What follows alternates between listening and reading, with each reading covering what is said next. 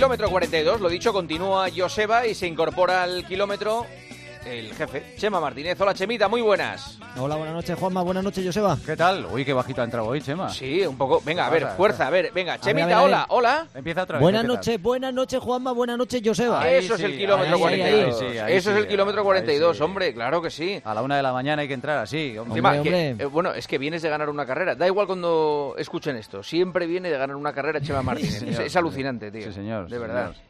Que va, bueno, esta ha sido una carrera diferente. ¿eh? He aprovechado para estar el fin de semana en, en Olivanova, para aprovechar ir con la familia.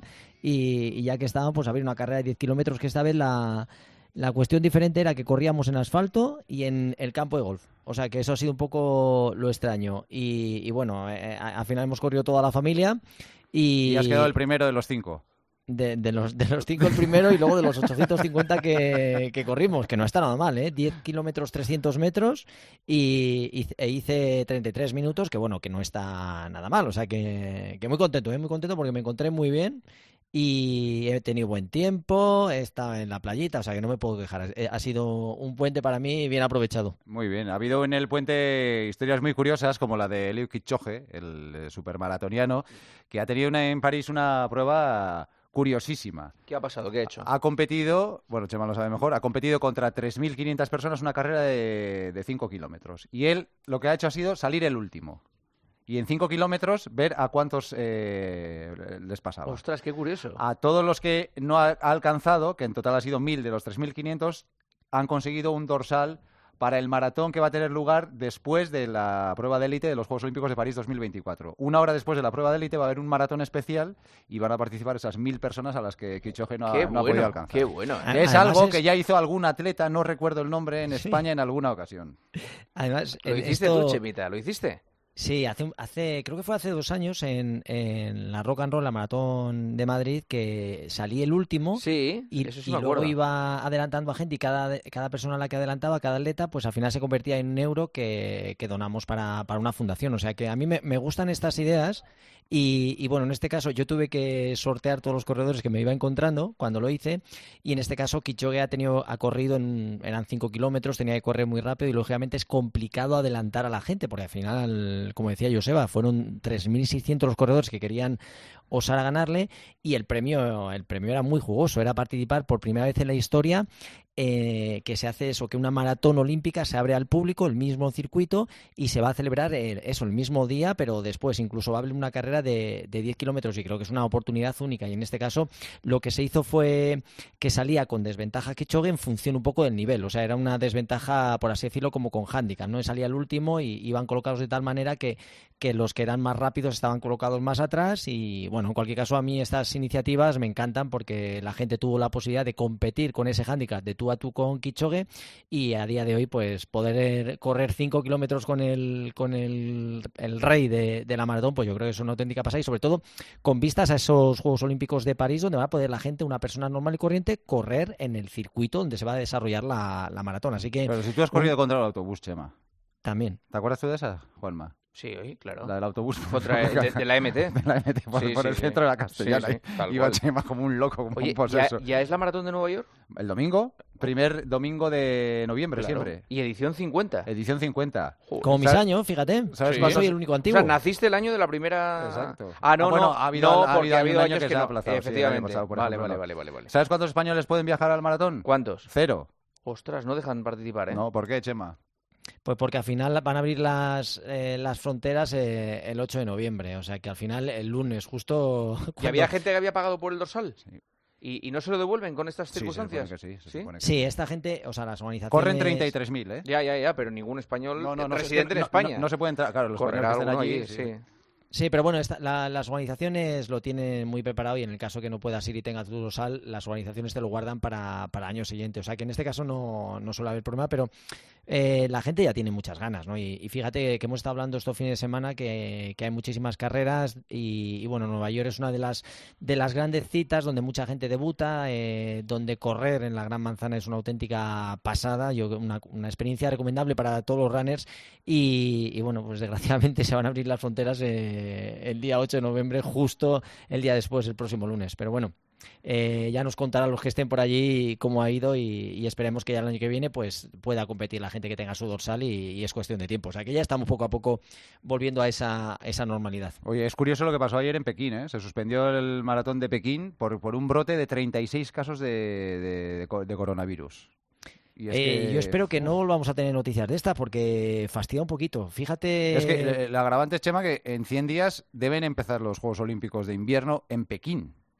Y entonces no sé eh, yo, ¿eh? No sé yo. A ver. Eh, son como, fíjate, cuando hablamos de una lesión, ¿no? Que tienes y cuando tienes una pequeña recaída que luego te cuesta volver otra vez a, meterte en el, en el, sendero ese, ¿no? En el camino que te lleve a, ver el final del túnel, ¿no? Aquí, volver una estas pequeñas recaídas, estas malas noticias, pues son un poquito, nos fastidian. Cuando ya estamos empezando a ver todo con, con optimismo, todas las competiciones empiezan a abrir, eh, ya hay miles de personas que corren, todos los eventos deportivos están con gente y ostras, pues sí es curiosa y espero que se quede ahí, que no podamos ver, que no, que no tengamos que recuperar estas noticias y que no vaya, vaya peor, porque fíjate, hemos tenido la maratón de Vitoria, lo que, yo, la, lo que ha pasado en la maratón de Vitoria casi es noticiable, no ha ganado ni un keniata ni un atleta africano, ha ganado un español, Pablo Benito, y Monserrat Sánchez en mujeres en la, media, en la maratón de, de Vitoria, 2.500 personas, que yo creo que es la, la, noticia un poco extraña, que no ganen los atletas africanos que copan todos los primeros puestos en, todo en todas las competiciones, ¿no? incluso en el cross, el cross de Soria que ha ganado, pues ha sido un burundés y una eh, Huicera Rodríguez y, Lucy Maigua en, siendo keniata ¿no? En, la prueba femenina, o sea ya estamos en plena preparación del cross y sabéis que en España es una, una de las de las grandes cunas del cross y este ha sido el de Soria en el, en el Monte de Balonsadero y, bueno, uno, uno, de los crosses importantes. Y también ha habido el campeonato de la Copa de Naciones de Trail, donde España se ha quedado muy cerquita de conseguir el, el podio en mujeres, quedaron cuartas, donde ha ganado Italia, que Italia sigue este año que se sale y en hombres fueron novenos, una prueba que, que bueno, que se hace, son correos de montaña, un recorrido de 19 kilómetros con 660 positivos. Así que, fíjate, esperemos que lo que decía Joseba se quede solo en, en anécdota y y que, y que no vaya más, ¿no? Porque mm, ya estamos viendo demasiadas buenas noticias como para tener que recuperarnos ahora de una, de una mala noticia. Me he enterado hoy en Instagram que es el día del veganismo. Sí, señor. El Día Mundial del Veganismo. Día Mundial del Veganismo. Sí. Pues sí, fíjate. En todo, el mundo. Sí, sí. Del mundial. Día Mundial, en todo el mundo entero. Sí. Sí, correcto. Fíjate que es una. Eh, hoy en día es muy, muy frecuente, ¿no? Eh, gente que, que, no solo utiliza la dieta, sino que convierten el, el veganismo en un estilo de, vida y no solo, pues eso, cuidar todo lo que eh, el evitar el consumo de productos de origen animal, a tanto como el uso y la explotación de los animales en la medida de lo que, que lo que pueda ser posible, ¿no? Al final eh, se está convirtiendo en una tendencia, un, no diría una moda, una forma de vida para muchos y, y, fíjate que hemos visto hoy, el, eh, bueno, ya lo habíamos, lo habíamos visto, ¿no? Estas semanas atrás, que habíamos visto el que se habían puesto a la venta incluso ya zapatillas, ¿no? Eh, en este caso botas de fútbol. No sé si habéis visto eh, las que ha creado Pogba con Stella McCartney, una, una zapatilla que, que tienen diseño y son las primeras botas de fútbol veganas que yo he alucinado. Claro, es que las presentaron hace un par de semanas y nos quedamos un poco flipados. Había gente que preguntaba, ¿y qué están hechas? ¿Con brócoli o con coliflor estas botas? Pues no, son veganas, pero más por concepto que, por otra cosa. Hoy se ponen a la venta, por cierto, a 250, 250 y 280 euros el par de, de botas. Y no sé qué características tienen, Chema, para ser veganas.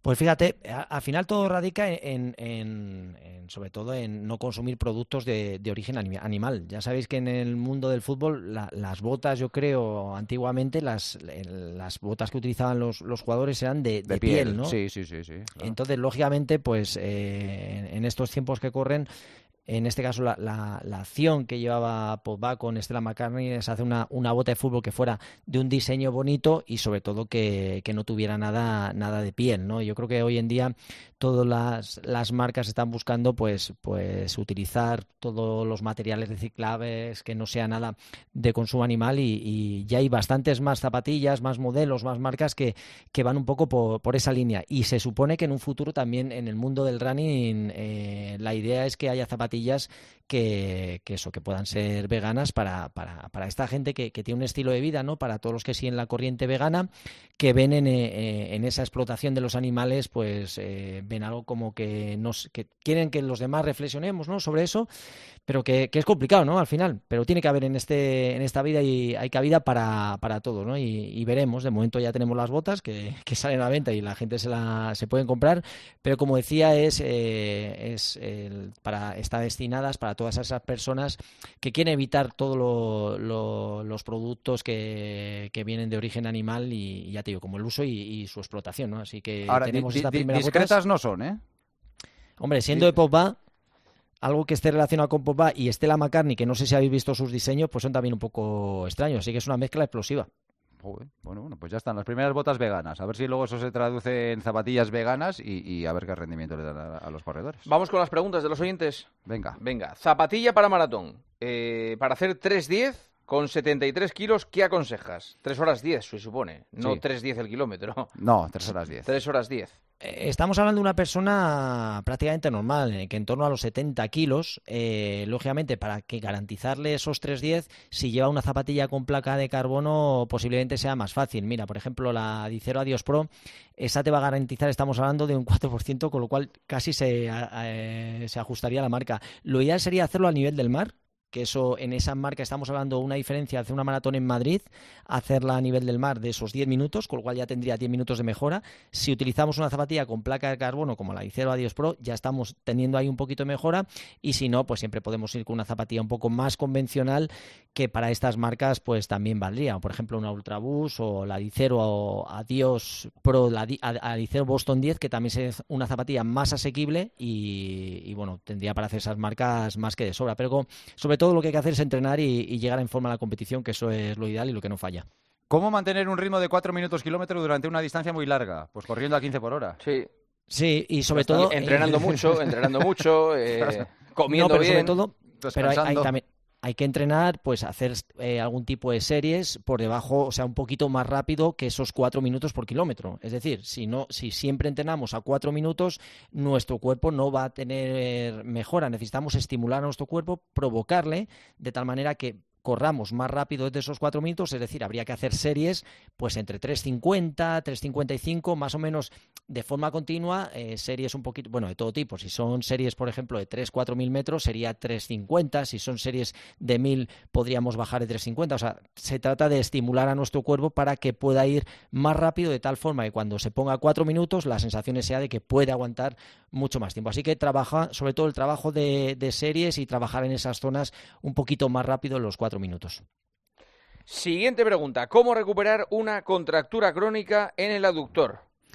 Pues desgraciadamente las lesiones que no se curan cuando se tienen que curar, cuando pasan dos, tres semanas y no logramos hacernos con esa lesión, al final se hacen crónicas. Y para eso lo ideal, primero, una, si es una contractura, eh, acudir al fisio, que va a ser el que nos ayuda a solventar esos problemas, pero bueno, para las contracturas va muy bien el calor. El, la contractura no deja de ser como el, músculo se congestiona y, si la, y el calor suele ir bastante bien porque ayuda a que se relaje. Así que medidas en casa que podemos hacer, contrastes, el calor también va muy bien y sobre todo acudir al fisio para que nos suelte esa, esa musculatura del aductor y de tal forma que, que, podamos recuperarlo. Pero de por sí resulta complicado que las contracturas eh, cuando se hacen crónicas se curen por sí solas. El parar hay veces que no garantiza que se cure, así que alguna visita al fisio va a tener que hacer seguro sí o sí. Y la última es, ¿cuál es el alimento indispensable para un runner?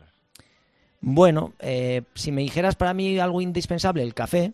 Me, es una bebida que me gusta, me da el punto de... Eh, me puede estimular un poquito para, para antes de entrenar, con lo cual el café o la cafeína es una de, de mis nutrientes que no fallan, pero bueno, si tuviera que decir algo que no puede fallar, los hidratos de carbono en todas sus vertientes, desde el arroz, la pasta, la fruta, creo que es un, uno de los grandes nutrientes que nunca debemos olvidar. Pero bueno, mmm, como decía, me quedo con si tú, algo indispensable podría ser el, el, café. Dime tú un indispensable. ¿Para un runner?